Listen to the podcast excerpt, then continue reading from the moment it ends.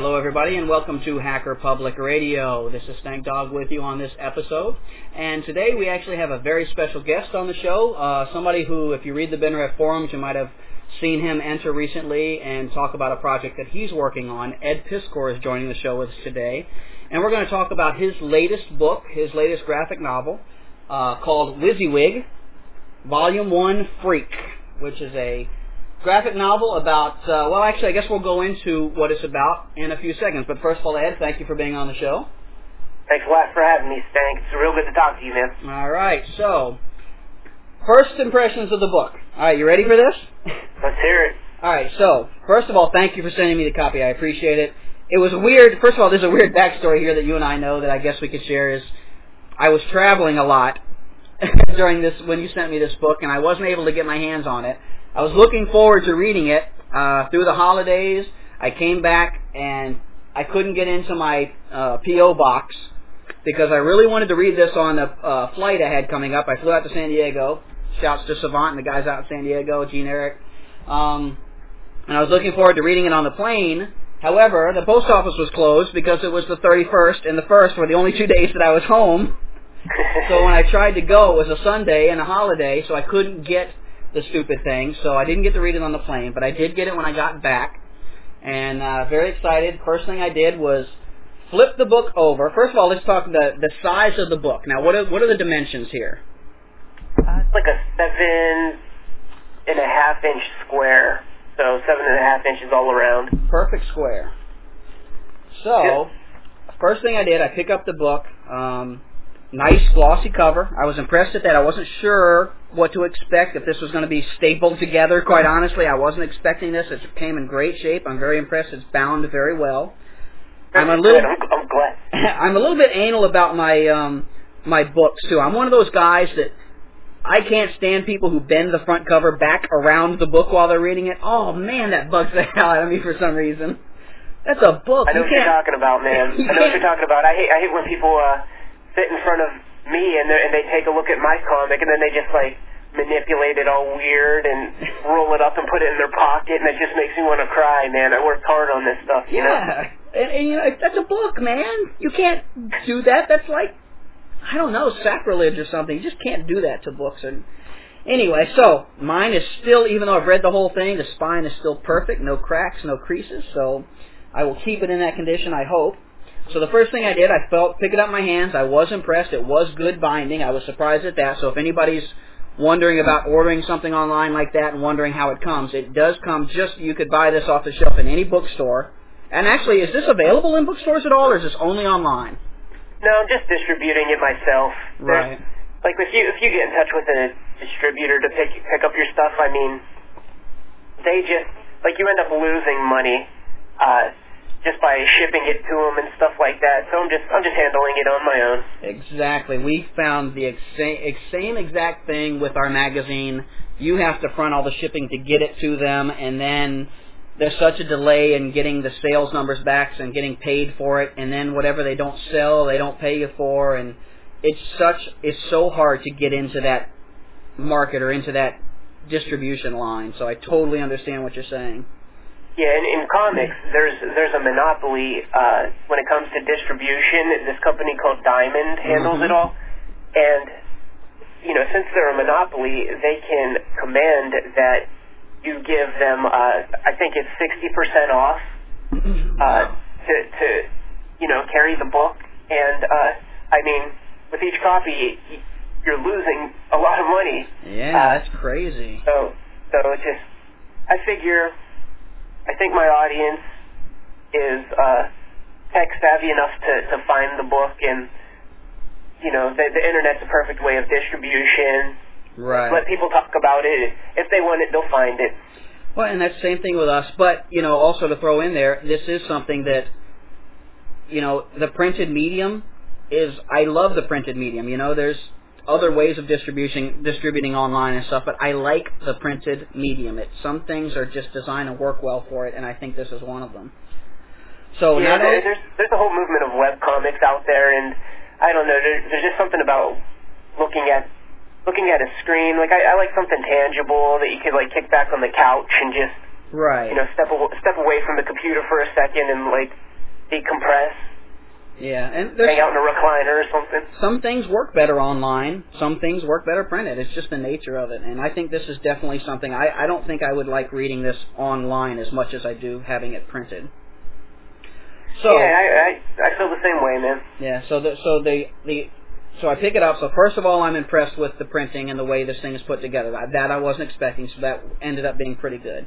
I didn't know if you were going to staple this out of your house and send it to me or what. So nice glossy cover, nice thick cardstock cover, um, and even the interior paper. See, there's a lot in your artistic style, and we probably will come back to this later. But in your artistic style, there's a lot of shading and colors, and you're not afraid to make dark backgrounds and shadows and, and things like that to help offset it. So you, nice thick paper inside so it doesn't bleed through to the other side, which is very and something that I learned in doing the magazine that you have to be careful with. Yeah, yeah, absolutely. Now here's the uh, here's the first thing that made me say, "Uh oh, wait a minute." Uh, Flipped it over to the back, and on the back cover is a big Free Kevin bumper sticker, basically.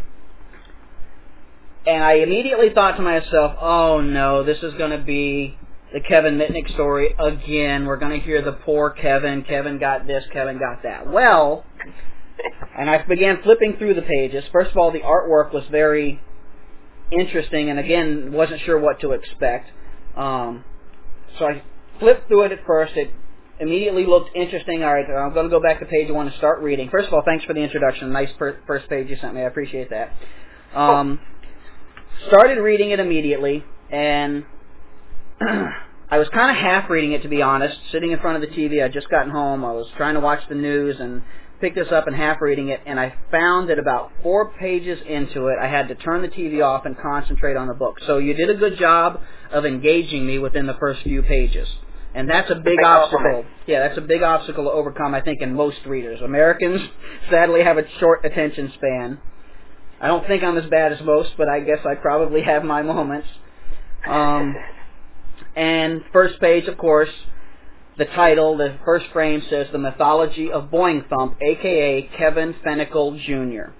So, there's the Kevin from the back. So it obviously does have some relation to the Free Kevin movement for obvious reasons, but this is not a book, true or false, this is not a book about Kevin Mitnick. yeah, it's, definitely not a book about Kevin Mitnick per se, though uh, somebody who knows the story of Mitnick might recognize some scenarios and situations that this character gets himself into every now and again. Right. Now, is there, okay, first of all, Kevin is good because not only you got Kevin Mitnick, Kevin Poulsen, you've got just the name Kevin for, I don't know, weird reason, seems like a hacker name because of them, I guess, because of some of the big names historically. Is, there any other significance or to the Kevin J. Phenicle Jr.? Is there any Yeah, other... there, there, there kind of is. It, it's uh, it doesn't have much to do with hacker lore so much as it does, uh, so much as it has to do with just my my personal life. I have uh, a friend named Kevin. He's into computers and he's very tech savvy. Uh, his name is his name is uh, Kevin, and the last name that you don't need to know. and uh, I worked with the guy in in this real shitty call center here in Pittsburgh. Oh, no. and and the people were so inept that uh, in in in the computer system where they sort of had his name stored, they they misspelled it. They called him Kevin Phenicle. so uh, he he was so pissed off about that. And whenever I would call him Kevin Phenicle, he would he would uh, screw up my name, and and we would just like we would just like make fun of each other, like with uh you know calling each other retarded names and stuff. yeah, that's a And that's so- a great story. Yeah, it's it's just my uh, it's just my way to get people to say Kevin Phenicle uh, over public airwaves and anywhere else. Dude, one day we're going to cross in real life at a con or something like that. You got to point to him, and I'll walk up and say, "Hey, you're Kevin Phenicle." Easy to do, man. And, and the, the the Boing Thump moniker, Well, I was And, I uh, was going to bring that up later in the show when I started breaking it down, but yeah, the Boing Thump. First of all, I'm like, well, that's kind of unique. I've never heard that. It's a very it's very onomatopoeia. It's kind of like uh, Boing Thump, and then as I started reading it, actually it's on page 23. I'm flipping to it right now, where the, in the book there's a backstory of how he picked up the handle, and I didn't get it. I'm like, wait a minute, that's I don't get the punchline of this joke on page 23. I'm like, what? I'm not quite getting that one. You know what? It, it, it's it's probably it's probably a little bit inside. And in the book, I just kind of chalked it up to stoner humor. I'm like, this guy's just stoned because I, I don't get that at all. I'm not sure what that's about. So, but anyway, okay. So again, I'm worried that this is going to be another free Kevin book, or it's either going to be about Kevin, and he's the main character, Kevin Mitnick, that is, which is not true, or it's going to be a book where the main character worships Kevin Mitnick is going to tell us about all the injustices and stuff against Kevin Mitnick. Now, not to dismiss him or put him down, it's just been done to death. So Sure. I was happy to read a few pages in that that is absolutely clearly not the case here. Like you said, you did reference some things, some stories that may be tied or um, some uh, what is it, urban urban legends or myths or whatever you want to call it that may or may not have been attributed to Kevin or other people in there. You did a good job of mixing some real stories or I guess is that a is that an oxymoron? Real stories, real no, I guess there are real stories and some mythology and some. I heard that he could do this, and I heard he could do. There was a reference in here about whistling into the phone, you know, Yeah, which was something they one. Yeah, that was one that's been told. Um, there were references like that in there. Um, well, actually, let, us back up and kind of go through the, the back to the opening of the book. The the introduction here is you've got a main character that we've immediately realize is not Kevin Mitnick because you say Kevin Phenicle Jr. on the first panel. And then like the first two or three pages are I don't know what I'd call them interview pages or basically people saying, "Oh yeah, I know that guy. This is what he's like." And you get all these different viewpoints from all these different types of people and it they're so varied that it is exactly like some of the myths and stories that get spread around, you know? People from the old there's probably so many people that have said so many stories about all these old hackers and probably only a certain percentage of them are true. Some of them are true that no one's ever thought were true. I mean, it's good that you're at creating a mythology off the character to start with. Even though he's completely fictional, you're creating a mythology so it's kind of accurate. And then, yeah, and then by page 12, this is where you really get to the to the uh, the narrative, I guess, of the story. Your your main let's see, your main plot device, I guess, would be um, Winston Smith is the name of the character on a radio show called Off the Rocker. Now, I do think that the majority of our listeners, the majority of our hacker listeners, um, will realize that that's a play off of Off the Hook, the TV show out of New York, 2600's radio show Off the Hook, and or Off the Wall, both shows from Emmanuel Goldstein. And there's also a double reference there because Winston Smith and Emmanuel Goldstein, both characters from 1984 by George Orwell. Right. So a lot of well-read hackers will have gotten that. Quite a few probably didn't, to be honest. I think so many in the forums didn't get the reference. And I explained who Winston Smith, because I think they asked when you put up the uh, sample pages on there, and I had to say, wait a minute, that's 1984, man. You got to respect George Orwell here. Yeah. I guess I'm not that clever, man. the um, the narrator here, and it's not throughout the entire thing, but he comes in when it's necessary to further the plot and to fill in some gaps of the story, is Winston Smith hosting a radio show, going out over the airwaves, talking about Kevin, aka Boing Thump here, in the present day. A radio show that you're listening to, while the rest of the book is kind of talking about a young Boing Thump growing up and even getting the handle by, like I said, as early as page 23, was it I said earlier? Yeah, yeah, And, real um, early on. Yeah, so it's so it's the story that you're watching. The main character is when he was younger, but every once in a while you'll come in with a I don't know a flash forward or a, a present day narrative explaining um, what's going on to the main character as I guess in I can't say real life, but in in, in the now. Right. So In, in the in the present time, context of the story, I guess. There you go. See, you you tell it better. I can't think of the proper term words here to describe. but the majority of it is following the adventures of this young guy. First of all, okay, so the name we talked about. The other thing I gotta ask you, the other thing that jumps out of me within a couple pages, and even on the cover, but more once I started reading this, I suddenly found myself going, "Damn, homeboy has got a fro, man. Dude has got some hair." this guy has got a hair. I mean, that's that is some hair, man. that's like a, You know- it's almost like a trademark of the character. I mean, it. At first, I'm like, man, what is this dude doing with the hair? And then, kind of towards the end, it's like it fits him. It's like it worked. you know what I sort of lifted that from was um, this this kind of uh, legendary picture of Kevin Poulsen, where he's he's sitting on uh, he's sitting he's sitting on this table, and there are like a million rotary phones all around him, and some like old pay phones around the.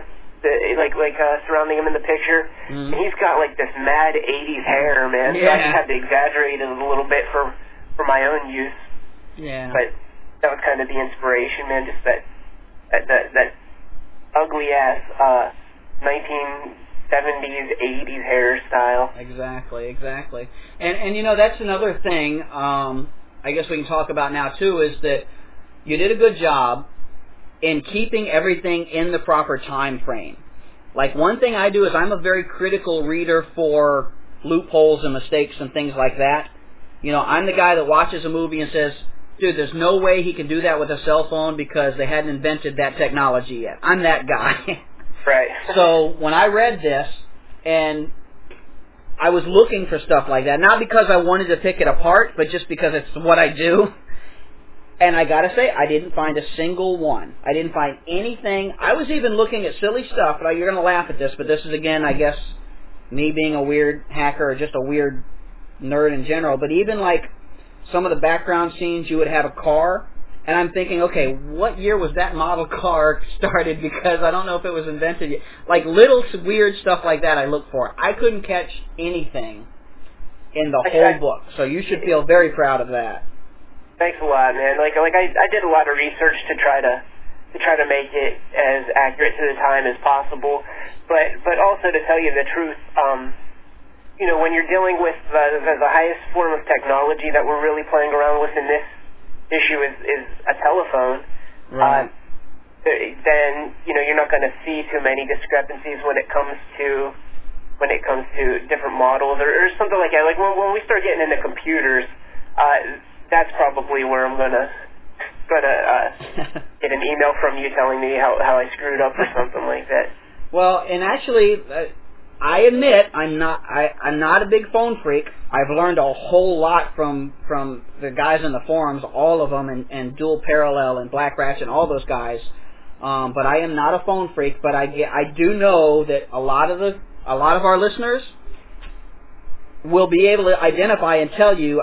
I can't tell you what model phone this is that you used. I don't know if you used. Did you go to a phone booth and use it as a reference so that you drew it to make it match a certain type of payphone? Because there are guys, there are phone freaks out there that can tell you, oh, the phone that you drew in this picture, what didn't come into play until 1994 or something. So you may still get caught. It's just I didn't get you on that one. I don't know what phone you used. Did you go to a payphone for reference? No, just use Google image search, man. That's like that's like a cartoonist's best friend when it comes to that sort of thing. But I'm not going to point it out so as to shoot myself in the foot. But uh, I'm, there's a phone or two in there that that I really screwed up on, and uh, you know, it was only upon reflection that I'm like, what year is this story taking place? Mm-hmm. And I'm like, ah, damn it, I screwed up. well, I didn't don't catch it. it. Some of the phone freaks might. Um, on the front cover, the one that that um, that he's looking at on the front cover has a rotary dial on it, Right. whereas all the rest interior have the touch tones. Well, see, you pointed it out, man. Like uh, the the uh, Well, not all of them. Yeah, I'm- stuff in there when it has it has the touch tones, and I'm pretty well. Put it this way: if they were around, that's not what I wanted. Uh, you know, I, I I just screwed up. But if you look further I do see into into the book, like and you see a payphone, they they all have the rotary. Yeah, exactly. I'm looking at the one with the two Steves, and they are using one a payphone that has rotary. Hey, you got So- me, man. Ah ha ha. There we go. Well, that's minor though. You can we'll some. That's not necessarily bad. I mean, that's just like my anal retentiveness, but that doesn't. I don't think that's that's minor. If anything, that just varies the art to make it different. I mean, that's an artistic choice. That's no big deal either. I'm the same kind of way though. I'm, I'm very analytical and uh, you know, I, I, I we're, we're sort of kindred spirits in this way, man, and and you know, I try to be a stickler for detail. So I consider that little uh, section just like a wad.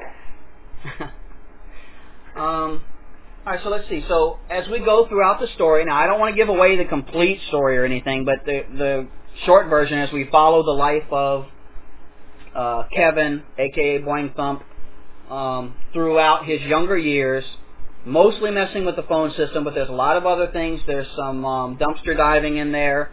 Uh, there is some lock picking. There's a lot of other things, and they're not forced. They're very natural. Um, there's some other hacker references worth mentioning in here. Uh, like, okay, we mentioned Free Kevin earlier, and there's lots of Mitnick references scattered throughout, like some of the things that he did or allegedly did, etc., that our main character here does something very similar or the exact same thing from some of those stories. He's not Kevin Mitnick, but parts of him are in there. He's again an amalgam of lots of different characters. Uh, Right. There's there's some red boxing on these payphones. There's quite a few payphones in here, so definitely a fitting title for Volume One being Freak. Um, red boxing. There's a mention of whistling into the phone, and our main character here has perfect pitch. Now I don't think Kevin's ever been accused of that, but certainly that comes from Joy Bubbles Right. right? And That's where that narrative. So it's for our main character, and you don't specifically say that, but again, hackers who know some of the history, and I don't know that a lot of them do, would recognize that. And there's one scene where he's reading a magazine, and I think you do put a little note to say that it's October 1971 Esquire magazine. Now that is a very obscure reference. Let me give you big kudos for that. That's a very obscure reference that I don't think I think 99% of hackers do not realize because it's Esquire magazine. What hacker reads Esquire magazine? But that particular issue, October 1971 of Esquire magazine, had a an article on phone freaking, and it was uh, Captain Crunch and Joy Bubbles, aka Joe Engressia. And there, there was an article about red boxing and phone freaking in general and stuff, and uh, about those two guys mostly. And most people probably don't even realize that. That was 1971. 2600 magazine came about in 1984. This is 1971, October 1971. So just to put some perspective and some date, look how long ago that was. So that is a very cool reference that you put in there. And if I can take a, a moment, I don't want to get corny or have a weird moment of silence or anything, but, you know, Joy Bubbles, Joe Engressia, just passed away last year, uh, founder of the Church of Eternal Childhood. So, Joy Bubbles, you will be missed from the community for sure. And didn't you say you had some connection to Joy Bubbles, or you had knowledge from up there? Yeah, I, you know, just uh, with the whole, uh, with the whole thing where he uh, sort of reverted back to childhood or whatever. He was a big fan of Mr. Rogers' Neighborhood, and Mr. Rogers' Neighborhood is, is was shot uh, here in Pittsburgh.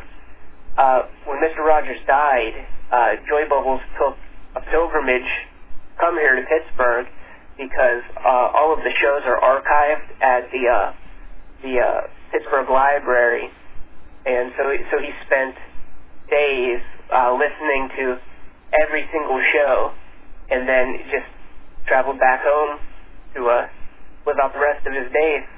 Yeah, he was he was an interesting character. He's an interesting guy who loved life so much. He he would always tell people that he was five years old. It, Right. He got to a point in his life and he said, "I'm five years old." And the next year, he's still five years old. He stopped aging. He was just, "I'm five years old. I'm going to keep that mindset of enjoying life and having joy for life." And even legally changed his name to Joy Bubbles. So yeah, and he was even even his name was a hack because uh, I guess in the phone book they they require you to have two names for to, to go along with your phone number. Mhm. Uh, so his name is Joy Bubbles, and that was it. Mhm. So he he was able to uh, manipulate them in that way, and uh, he was also able to like if you if you looked up Bubbles, like if you missed it, mistook his name for being first name Joy, last name Bubbles. Mhm. So you take a look at Bubbles, and it would say see Joy Bubbles in parentheses uh, in his local phone book. wow, I did not know that. That is awesome. Yeah, I you know what? There's this there's this great interview. Uh, it, it's it's on Off the Hook where his name was High Rise Joe at the at the time, Mhm. and and uh, he's just going through a bunch of tricks. You you really like can feel his enthusiasm just coming through the speakers when he's talking about phones and stuff like that. He he talks about things like that. Hmm. That's good stuff. I, I did not know that. I picked up something new again. Um, there's also a reference in here to the two Steves, Steve Jobs and Steve Wozniak. They're side characters in your in your book here as well, and I like the way that you kind of mix them into Kevin's story. I, I'll word it that way because it is Kevin's story. Um, Mixed them into it in passing. They like had this kind of anonymous run-in, if you will, and actually Kevin kind of pwned them in in the scene. I won't give uh, give that away completely, but that was kind of neat that they just crossed through. Again, I it, it's kind of like um, it, it's a tough tightrope to walk, to be honest, where you're not making all of these historical figures characters in your book, where he's just like, you know, I think we said it earlier, the Forrest Gump, where you just have him meet every famous person and that's the story. That would not be as good, I don't think. I think it's much better that you incorporated different parts of historical figures in hacking to your fictional character. Sometimes it's the main character, sometimes it's his friends, sometimes it's people that just happen to come through his life for one small moment in time.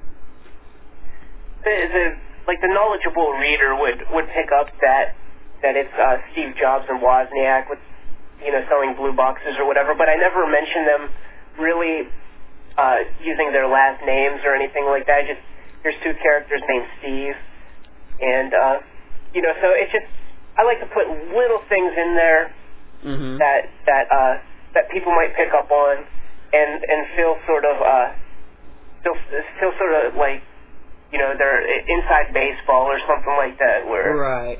where they're just like I get this but you probably don't or something Well, like and that. and, the, and it's good too because if you don't get that reference, it doesn't hurt the story. I mean, it's two guys that he interacts with. It still furthers the plot. But if you do get some of the, it's like like we kind of talked about earlier about your your friend's name. It's kind of in jokes. You know, it's inside Right. jokes. So if you get those, you get that much more enjoyment out of it. But it certainly, even if you don't get it, you can still read it, and it still furthers the plot, and it still works as a great story. So it's those little in jokes which are great. And even in that scene too, it kind of I kind of felt like there was a little Bernie S in that part as far as the selling the red boxes or whatever out of the trunk of the car, selling tone dollars or red boxes. I think they're out of the trunk. So again, without ruining that little part of the story, I don't want to go and, and mess it up. Um, but kind of felt like again incorporating another figure from the ghost of Hacker Past, I guess. In in that in that exact story, there's the the the Mad Hatter looking character Mhm. on the phone, and he says something like, you know, we have we have a guy in Philly who wants to buy three of these blue boxes. exactly. And and the guy that I had in mind was totally Ber- Bernie S. Absolutely. So yeah, you can and and you can again it can it's just relevant enough to pick up the reference, and that's what makes it great. Don't throw it in their face. Don't make them recognize it. You know, those you could have clearly said Steve Jobs and Steve Wozniak suddenly walk past, and you don't. Right. You just leave it vague enough to make people figure it out. You know, so that's you did a great job at that. I have to say. Uh, and I don't want to go. I said I don't want to ruin every single hacking reference here. Um, there's a lot of them, and these are just a few examples. There's a couple of other just kind of general old school references. I don't know if they're exactly hacking or whatever. Um, again, I, I did point out that you know the technical reference were ac- ac- accurate to that time frame, so that was really good. Um, there was like, uh, and this is maybe, you know, me being the old guy here. I do remember the days where we would do the old coin on a string. In the very first uh, vending machines and, and early video games and stuff, um, you could do that, and it didn't even have to be a coin in the rare. You could find some of those really cheap low end machines where you could just put a slug in there. That stuff was obviously fixed very quickly. That didn't last very long, but it's a great legend, or maybe even urban legend, if you say, because it was so extremely rare. Right. Um, but they they caught on to that really quickly, stopping not only the slugs, they started checking for weight and like the ridges along the edge of the quarters and stuff like that. But for the string itself, they would put the razor blades in there. So you drop your coin in, had a razor blade that was kind of angled down, so if you try to pull it back up, it would slice the string and take your quarter. So they did put stuff to stop that in really quick, but that is absolutely a great little reference too. And and I got to give you kudos here because you did stump me. There was a reference in here that I did not get. Okay, until I did, I read it in the back, and and uh, is there what two or three pages at the very end where you do explain some of the references in case people didn't get them? Not all of them, but quite a few that you explain. And this Right. is one of them, and I had not heard of this or did not get it until I read the notes. It's on page 47, and you reference what's called the Eight Queens puzzle. Oh yeah, right. And I did not. I had never heard of that before. I know. I you know. I know how to play chess. I went through in high school. I played chess and a little bit through college. So, but I had never heard of the Eight Queens puzzle. And it is a chess puzzle, a chessboard thing. And I'll let the listener do their reference because that's exactly what I did when I read this book.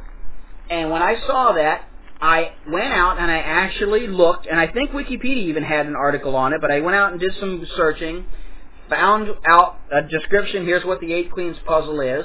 I sat and thought about it. Um, I didn't have a chessboard handy, but visually I'm counting out squares, I'm like, okay, well, that's the challenge, so here, here, here, and I actually figured it out in my head, the solution, and then I went back to page 47 in the book and looked, and sure enough, that's exactly, you have the pieces in the exact position, so that is probably one of my favorite frames, and I'm going to come back to frames towards the end of this too.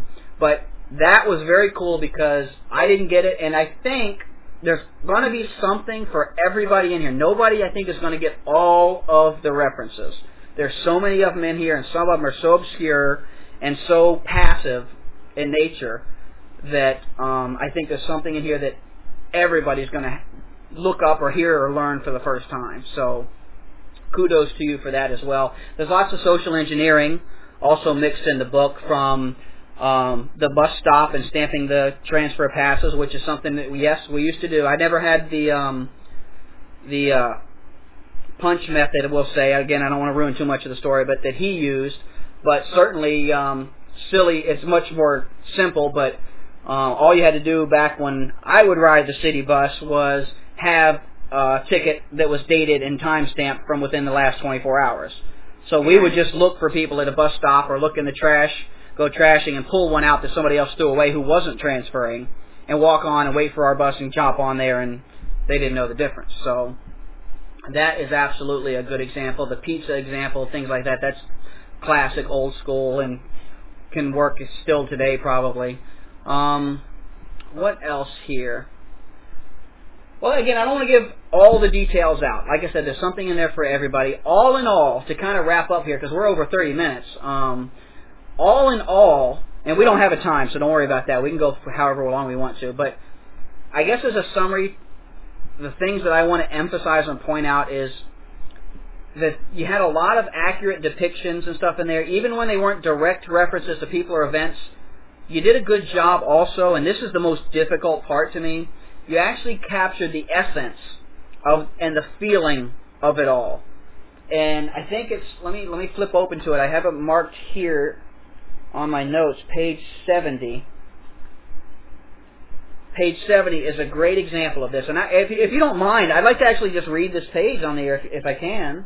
Yeah, go ahead. I, uh, I'm, I'm, I'm not, uh, I'm not worried about that sort of thing. All right, it's um, it is our two, our main character and his best friend, uh, Winston, who again he Winston ends up being the radio host in the future, you know, who's narrating the whole thing. But in, when he was younger, was I guess best friends. Can we say that with Kevin Sure. in the story? So these two are talking, and they're talking about party lines and talking on them and something. And you you really I I wouldn't change a single word in the way you did this. So if I can just read this, this is from um, Kevin Phenicle, Boing Thump. This is him suddenly. I don't know if it's an epiphany or just suddenly. Well, I'll just read it. Basically, he's talking to his friend about party lines, and all of a sudden he comes through with this. He says, "You know, Winston, I was thinking about the power of communications and the puzzle of the phone system." There's so much more to it than just these party lines. Imagine the technology behind the scenes that keeps the phone system going. I mean, it's incredible. We take it for granted. People would people just think you hit a few buttons and boom, you're magically connected. You know the average phone call usually bounces through many different systems that make up the whole network. They keep updating things. I'm sure blue boxing will become obsolete. I can tell what we know about the network is very small. With a better understanding of things, we can probably come up with some awesome pranks and stuff. I want to figure it out to the point that I can hear the president fart using the phone system. I think so embarrassing. I think we can make a better tool out of the phone than anyone can imagine. And I think that really see it it captures a couple things. First, the fascination and the appreciation it's a word that hackers don't use a lot, but they they don't realize that they have this appreciation. It's not a word they use, but they you do. You have an appreciation for technology. And in his speech, you get across not only that appreciation and fascination with the system, but also the fun aspect of it.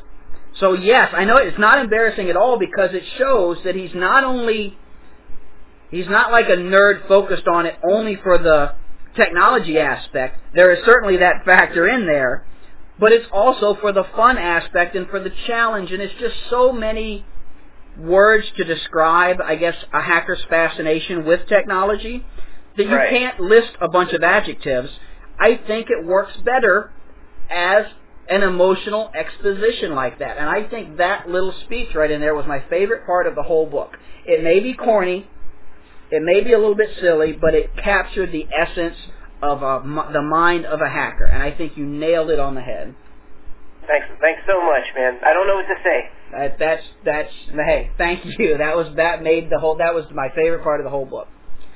Um, let's see what else. And, and yeah, hearing the magic and the wonder in his voice, talking about the. And this is just volume one for the phone system. I'm sure that's going to carry over. That's just see again. I'm not a phone freak, but I appreciate that's the way I feel about um, the computer system and the interwebs. You know, these tubes carrying all this data out there. You know, it's like I don't know. I guess again, it's corny. I know how the interwebs work. You know, analytically and technically how it works, but sometimes, and I mean, everybody listening right now, humor me with this for a second, will you? I want you to sit back as you listen to this. And I want you to just for a second visualize how many people are out there right now connected to everybody else. I mean, it's it's just amazing. I just I know it's so corny, but that blows my fucking mind. I just can't believe that here we are in an age where anybody is a click away from anybody else. Yeah, My it, God, it if you can't appreciate I mean, that. The, the, the world is in, instantaneously a smaller place because of the internet. God. It's, very, very easy to communicate with anybody, and I, I have the same sentiment, man. Oh man, you I mean, you've got to love technology. you just have to. So yeah, anyway, the the the moral there is you captured that essence very well. You actually, it's very genuine. You capture the innocence and someone who's genuinely interested in the topic and in learning and thinking outside of the box, which happens. That's only one example. There were others like that as well. So yeah, I related to that because that's how I think about a lot of things, and it just absolutely kind of spoke to me to be really corny, I guess. So I thought that was fantastic. My favorite part of the book. Um, one other thing that kind of stood out to me, and, and you probably laughed at this, but you know, Kevin's cool and all, but Homeboy got his ass beat a little bit too much. He was a bit of a punk. I mean, come on now, we've all been around the block in a few fights here and there, but this dude got beat down a few times. I hope he stands up for himself soon. Well, you know, you know what it is. I I just wanted uh, the, the the casual reader to, to be sort of sympathetic to to the character. Yeah, Uh, so so I wanted to put obstacles in his way, I see that. and uh, I can, and mm, I can see that. That works. I guess that's the main reason why I, I did it. But but you know what? To tell you the truth, like like now this might sound corny, but I actually like really like this character as a person. If you could believe what the hell I'm saying. Right. Yeah. And but but I am a masochist, man, and I like to put mm-hmm. I like to screw with them. I just like like it, it gives me pleasure to draw and getting kicked in the nuts every now and again, and it has nothing that that has nothing to do with what I think of hackers or anything like that. It's just like you know what, man. I think he had it too good these past few pages. yeah. He's going to get kicked in the balls right now. Well, and you know what? His and, again, I'm not going to ruin the story, but he's he's got kind of a rough life anyway. Family life and financial and that kind of stuff. Anyway, he's not coming from the you know a certain type of background, I guess. So you know, I think that's something that people can relate to and appreciate the underdog aspect or the challenging aspect of it. But again, he still comes up from that, and he still has these gifts that make him so much more than probably most people view the character as. You know. Right. Certainly Um, anybody that exists in that little world. Right. Now, now let's talk a little bit about the art style itself. Um, you have a pretty consistent format throughout the book, four panels per page. Is that Right. something you consciously chose to do? Do you like that format for this particular story, or do you like that format in general, or do you just think it fit well for this particular graphic novel? Uh, I've done I've done a few different graphic novels so far, and uh, what I hope to accomplish with each one of them, uh, I want them all to look look different from the other. Mhm. Uh, so this particular story that I wrote and drew, uh, I wanted it to have the same sort of beat, so to speak, as an old time uh, adventure comic strip, like uh, like Dick Tracy right. or something something like that that would have been in a newspaper. Right. And those those little segments are told in little four panel beats in the same way. Uh, so that's that's just Now what I was. Uh, Yeah, that's very that's a very by. that's a very old school reference. I mean, Dick Tracy, uh, the Phantom, uh, stuff like that. That's um that's going way back. Oh yeah, oh yeah. Uh-huh. It, that's that's where I gain most of my inspiration, uh, artistic wise. Like the stories are very quaint and hokey if you take a look at them now, but Mhm. um. I I just think I just think that those people were consummate like uh, draftsmen, and uh, they could tell a story in pictures like like nobody else. Well, and you know, when I read it too, what jumped into my mind is it, it immediately remind, reminded me. And again, I'm an old guy, so I remember these these old comics, like the old R. Crumb, Robert Crumb, and not not him specifically, but these old '70s keep on trucking kind of style of artwork. I mean, it seemed very like it was influenced from that. I don't know if it was consciously or not, or if that just is your style. I mean, I don't know if this is good, bad, insults, or whatever, but I mean, I think I could pluck you out of the space-time continuum, drop you into the early 70s, and you could publish this book, and it would fit in with that style and that era. So to me, that's a great thing. It's not superheroes with capes and big muscles and everything. They have their place too. I'm not putting them down, but this today is a very good feeling of being different than what's out today with some throwback and an homage almost to those old 70s comics. Thanks a lot, man. And, you know, I, I gain a lot of my uh, artistic inspiration from a lot of those those cartoonists as well. R. Crumb in particular. I mean, you brought up his name, and I'm, I'm not ashamed to uh, say that he's a huge influence because I I consider that guy the best. Hmm. So uh, might as might as well steal from the best, man. Yeah. Well, and, and it's not and it's not exactly like his style, but it's certainly reminiscent of it. You can tell there's some influence from that era and that genre. So that's that's very cool. Um, I guess here let's let's kind of wrap. Uh, well, actually, there's one other thing I wanted to mention about the art too. That you put in. You know how they say the uh, what is it? The devil is in the details. There's a couple of other little things that I thought that really completely rounded it out. That really made it from like an A product to an A plus product. And these are the little polishes that you can put on. Things like when there is a scene with him at a payphone, there might be graffiti on the side of it. Mm-hmm. But for example, I saw one of the things that was tagged on the side of the phone was the handle Cheshire Catalyst. Right. Yeah. So there's still little references. Now, he, the character didn't say it. The narrator didn't reference it. There was no reference whatsoever unless you just happen to notice it. And there are quite a few things like that. Things in the background scene, things on signs, stuff like that that you should look for and you might pick up and, and recognize. So look for stuff like that as you're reading as well. It adds to the depth of the whole thing, that little bit of shine when it's all said and done. So that was a nice little touch too. So if you ever wonder if anybody notices those kind of little things, yes, we do.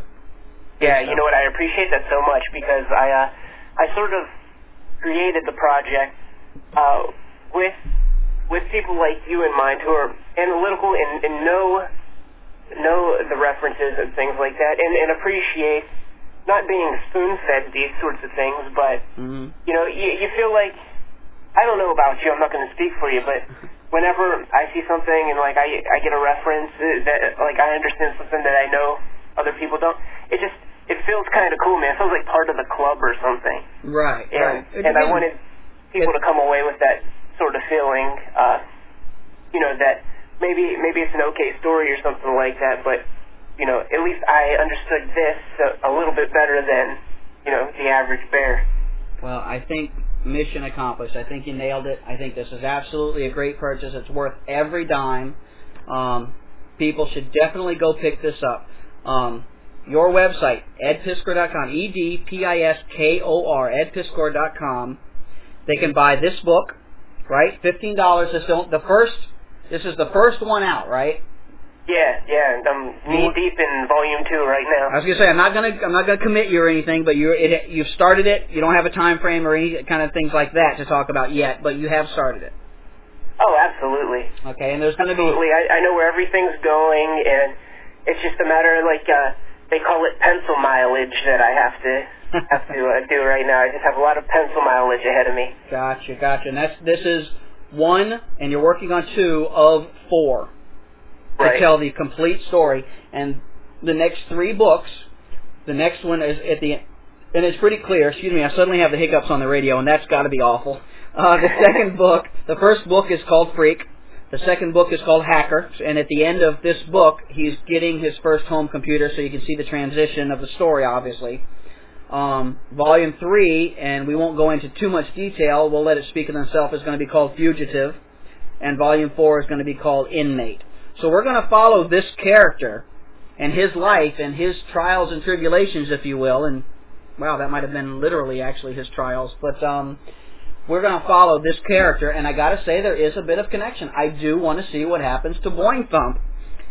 I'm not sure if I can say Boing Thump with a straight face ever, but I do want to see how the poor kid turns out because, you know, if there's a little bit of all of us in this character. You've captured a little bit of, of hackerdom in this one guy. So, um, the other thing that I want to mention, and you and I haven't like, I, I I brought you on the show, but I didn't tell you any of these questions. I wanted to keep it all impromptu and kind of drop it on you. But I am going to pimp this out. I don't know if you care about this anyway. I, I'm going to go ahead and pimp it out because I would love to see people not only buy the book, but I noticed. So I'll kind of put you on the spot here. I did notice that on the last page here, each panel created as an individual 5x5 illustration on a 6x7 piece of Bristol. Um, you do have and will sell people the artwork from this. Right. And for me, I'm going. I'm definitely going to get a couple of these and hang in my office. Um, I'm not going to tell the listeners which one. I'm going to wait and make sure I get them first. Um, and get this and frame this and probably hang it here in my in my hat cave here in the um, in my office at home. Uh, people can order those now. Do they do that on the website? Should they email you directly for that? Working yeah, out. they, they they should they should uh my emails at the website and they should contact me and let me know what they're interested in and what they would like uh you know, what they would like to purchase or whatever. And all that, you know, the reason I'm selling that is just sort of, uh, like I said, there's a lot of pencil mileage ahead on the rest of the volumes of these, and uh, I just need as, as much time as possible to, to produce the stuff. And, you know, the print costs of this first volume sort of need to be taken care of. Right. You know, I, I don't I don't expect to be out of the red anytime soon. Yeah, I know Uh, that so- feeling. yeah. So that that'll just that'll just help with the cost of uh, production and things. That's good. That's good. It's it's well worth it, and um, people can contact you directly. You want to give a ballpark number or something in case people think this is going to be cost too much for them or whatever. Some kind Uh, well, it definitely depends on like level of detail and, and right, how cool I think something is. right, sure. But but there were certain ones that I sold for for as low as, as fifteen dollars.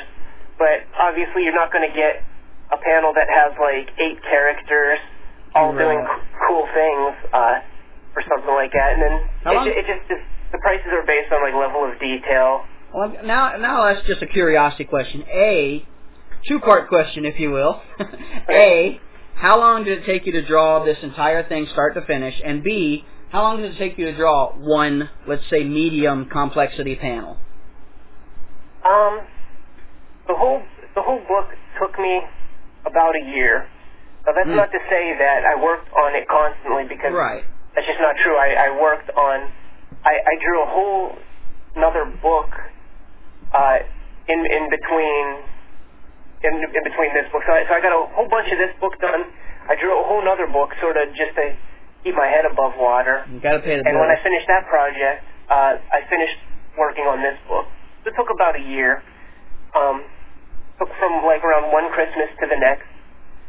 And then uh, the second the second question: How long does it take to do uh, an average panel? Hmm? Um, I'd say about two and a half to three hours. Wow. Uh, yeah. That's, Yeah, I'm just I'm very slow and just really have to take my time. Right. Well, I mean, you know, I think you and I were talking earlier too, before we started the show, that you do take pride in the detail and you try not to make mistakes, or if you do, you'll redo it or fix it to make it right instead of pushing it out. I mean, you you're satisfied with every one of the pages and panels in this.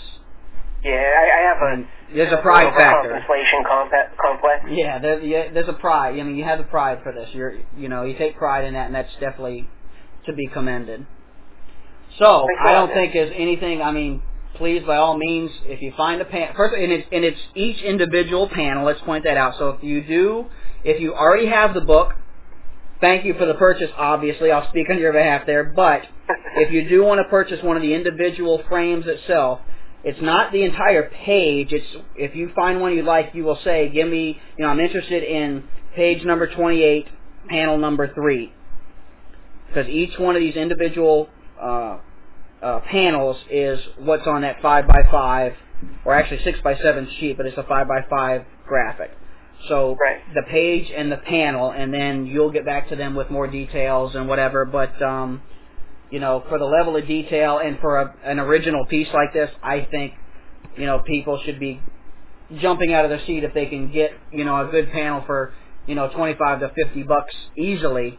You know, I think they should be glad to pay for that and a lot more. Especially like you said, it's the level of detail is going to be a factor in there. There may be more than that, but um, I think that would be great and help fund you know the next issue of the book and get get that printed and everything. And you know, I hate I don't I don't want to drop a negative thing on you here, but I hope you end up breaking even at least when it's all said and done to get the whole series out start to finish. I know I do I, I can't appreciate what a commitment it is to come out of pocket to fund this kind of stuff and I have literally been there and I know exactly what you have to shell out and you know be happy to break even when it gets to a certain point. I would love to see you do a whole lot more than break even. So please buy some of the art. Again, I'm pimping you out. You're not doing it. Don't worry. I'm I'm pimping it for you because I really do want people to buy some of this stuff. Great little thing to have hanging in your office. So again, edpiskor.com, e d p i s k o r.com. And, and any of your other work as well. I mean, we're talking about this because it's obviously related to hacking technology, something our audience will appreciate. But check out some of the other stuff that he's got there as well. Ed, thank you for being on the show. I appreciate your time. Um, anything that we didn't cover that you wanted to mention? Uh, uh, the website, of course. Some of your other work people might be interested in. Um, anything else uh, that I didn't cover? Um, you know what? Just off the bat, thinking about it, um, I just want to let people know who grabbed the book so far that um, if they send me an email with with the the uh, word handle in the subject line, and uh, they let me know what their what their screen name or handle is, I'm going to do whatever I can to get that into uh, volume two. So uh, they might turn up as a character, or they'll certainly be referred to in some way. They their name might be uh, scrawled on on a wall, graffiti style. Yeah, graffiti, Like that. graffiti on the payphone. That'd be awesome. Cool. Yeah, yeah. that go for me as well? Am I going to be in there? What's that? I said, does that go for me as well? Do I get in there? Uh, there'll be a there will be a big stank dog somewhere in there. Well, a dog will wander by on one of the panels with a little with a little fume, stinky fumes coming off of it or something. All right, it's, man. It's Well, one of those things where, like, I want to give a shout out to anybody who who grabbed the book and is supporting it and making it possible to do volume two. So anybody that grabbed it, uh, toss me an email. If if you know if you want your name to be included, I could understand uh, how people are proprietary over their privacy, and of course I won't do it without being asked. Uh, but you know, get in touch with me and do then. I'll I'll, I'll be happy to include uh, your name somehow. That goes for anybody that grabs it. Yeah, see that that's awesome. I mean, that's you know, it's it's not it's part of the community, you know? This is actually, you know, showing that it's not something that was written by an outsider. It encompasses and includes the community, and it's. I, I- I think that's really a cool gesture on your part. I think that's pretty awesome. So, Yeah, I, I- uh, why don't you kick? Why don't you kick the email address before we go? Uh, the email address is uh, Wimpy Rutherford at Gmail. Uh, W-I-M-P-Y-R-U-T-H-E-R-F-O-R-D at Gmail, and it's easy to get to if you just go to my website And the website is. Uh, edpiskor.com. You can never say it too many times. We're gonna pimp. I'm, I'm gonna pimp that. Get this thing out there. I want people buying this, man. I'm really excited about this. I think it's a really cool project. So I, I appreciate you spreading the word, and, and I have I have a big chunk of the story online at the site too. So if people are just like on the fence about Oh, it, they can check it out and decide if they want that they is want to support the print version or not. yeah. That is. I'm glad. That is a great thing to mention. Yeah, I forgot all about saying that. Absolutely, some samples and stuff they can look out there. So that's awesome.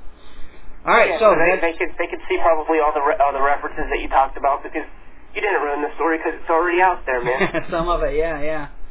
All right, man. Well, that's going to do it. Thank you once again for being on the show, Ed. And um, hey, if we we do make it to a conference somewhere, actually, these I think these would sell like hotcakes at one of the conferences. Take these to DEF CON in July, I think it is, or August, or whenever it is this year, something like that. If I have a table or something, I'll gladly give you space, or if we can work you in somewhere, um, we'll see what we can do to make this happen. And and um, we'll talk offline about some other projects. But thank you for being on the show. That's going to do it for this episode of Hacker Public Radio. So everybody tune in tomorrow for another episode. Unless it's Friday, then I guess there probably won't be one until Monday. But tune in for another episode of Hacker Public Radio. Thank you for listening to Hacker Public Radio. HPR is sponsored by Caro.net, so head on over to caro.net for all your hosting needs.